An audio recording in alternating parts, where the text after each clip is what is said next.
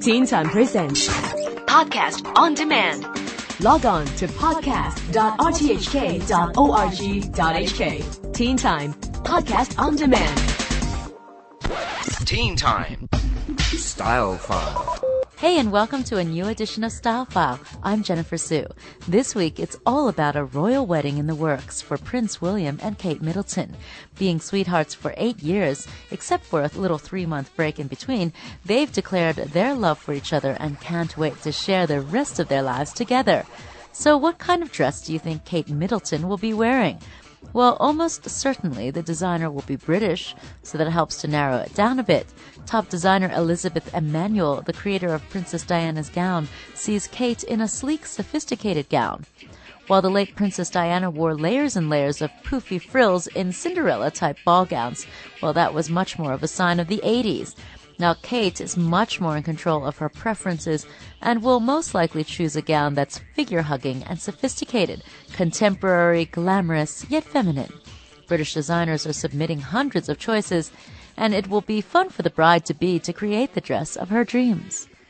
She's a fairly conservative uh, dresser, Kate, so I don't know, it's likely she'll be opting for something traditional, such as an off white long couture dress in a classic wedding fabric like taffeta or lace.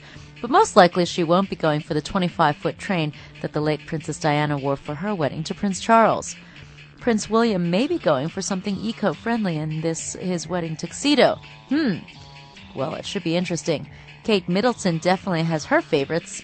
Daniella Issa Helayel, though she's from Brazil and probably won't be chosen. Stella McCartney, Julien Macdonald, Vivienne Westwood, John Galliano, and Paul Smith are all her favorites. Now, what about her hair? Well, according to style experts, Kate has been advised to wear her hair up when she marries Prince William next year, as experts believe it'll complement her face more.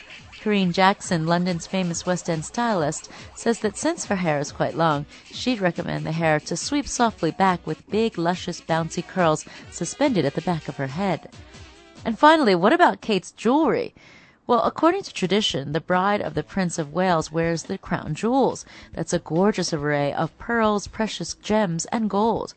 The late Princess Diana preferred the Grand Duchess tiara, which had ornate pearl clasps, and other pearls in the crown jewel collection include a magnificent set of pearl earrings, once worn by Elizabeth I. The recent marriage of Crown Princess Victoria of Sweden to sweetheart Daniel Westling and her trousseau included pearls in her bracelet, earrings, and tiara. Her bridesmaids also featured pearls. Now, the late Princess Diana's wedding dress featured 10,000 sequins in pearls. Wow! Queen Elizabeth's marriage as a princess to Philip Mountbatten created a similar dress with 10,000 pearls and a 15 foot lace train. Now, surely with the Queen's Diamond Jubilee coming up in 2012, there'll be great fanfare over this wedding, the fairy tale wedding of the century for Prince William and Kate Middleton. So, what are your thoughts on the royal wedding of the century? Let us know by emailing us at teentime at rthk.org.hk. For Teen Time Style File, I'm Jennifer Sue. Teen Time Presents Podcast on demand.